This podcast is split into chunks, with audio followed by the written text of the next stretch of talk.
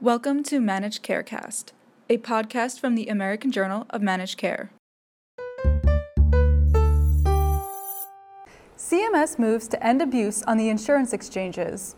Digital health programs make news, and some seniors in California will be able to get their blood pressure checked at the dentist. Welcome to This Week in Managed Care. I'm Laura Jost. CMS took steps this week to stabilize the individual insurance market with a new rule that should improve the risk pool. The changes come after several national insurers stopped selling on the exchanges set up by the Affordable Care Act. Highlights of the new rule are Open enrollment for 2018 will last just six weeks, from November 1st to December 15th. Consumers will need more documentation if they try to join the exchange after changing jobs or moving. Those who drop coverage must repay what they owe if they try to rejoin the exchange with the same insurer. The rule comes as United Health announced that its revenues and profits increased after pulling back from the exchanges. United Health has asked for a repeal of the ACA's health insurer tax and more flexible state based markets. For more on the CMS rule, visit ajmc.com. Digital behavioral health providers are gearing up to offer the diabetes prevention program through Medicare starting in January 2018. This week, the provider Noom, which offers outcomes based pricing, was the first digital provider to win full recognition from the CDC, a key step for reimbursement. The digital provider Virta Health, which offers online coaching in the low carbohydrate diet, was featured in the New York Times after early results from a clinical trial showed participants were able to lower A1C levels while taking fewer medications.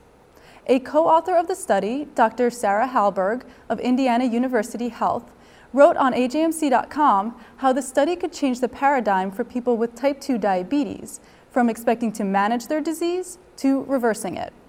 Hallberg writes With the increasing cost of healthcare, including $1 of every $3 in Medicare going to the treatment of type 2 diabetes and its comorbidities, we have to look for solutions. In doing so, we must be willing to acknowledge that there have been past shortcomings in both dietary recommendations and treatment goals. Our patients deserve the opportunity to gain control of their health. They want more than just another prescription or procedure. CareMore, the integrated healthcare delivery system for people in Medicare Advantage and Medicaid, this week unveiled a new care model that could alter thinking about who delivers primary care.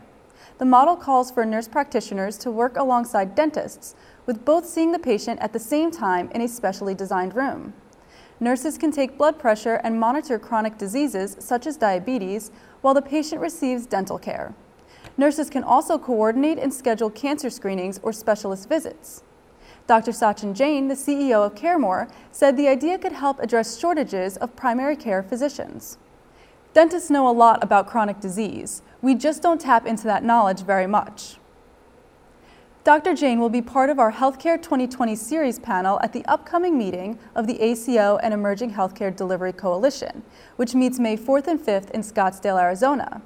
There's still time to register at ajmc.com. A new study highlights the importance of educating prostate cancer patients about the long term impact of treatment choices. The study, appearing in JAMA and funded by the Patient Centered Outcomes Research Institute, compares sexual dysfunction, incontinence, and other side effects for several treatments, including radical prostatectomy, external beam radiotherapy, and brachytherapy, compared with active surveillance. Men with radical prostatectomy had the biggest problems with urinary incontinence and sexual dysfunction, while those with external beam radiotherapy reported more bowel problems. However, the effects plateaued by 24 months, and at that point were not much different from men under active surveillance. For the full study, visit ajmc.com. Alternative payment models are making their way through cancer care, most notably through the Oncology Care Model, a partnership between CMS and commercial payers. The current issue of evidence based oncology takes a look at issues surrounding new payment models, which are challenging in cancer care where patient needs vary widely. For the current issue, visit ajmc.com. For all of us at the Managed Markets News Network, I'm Laura Jost. Thanks for joining us.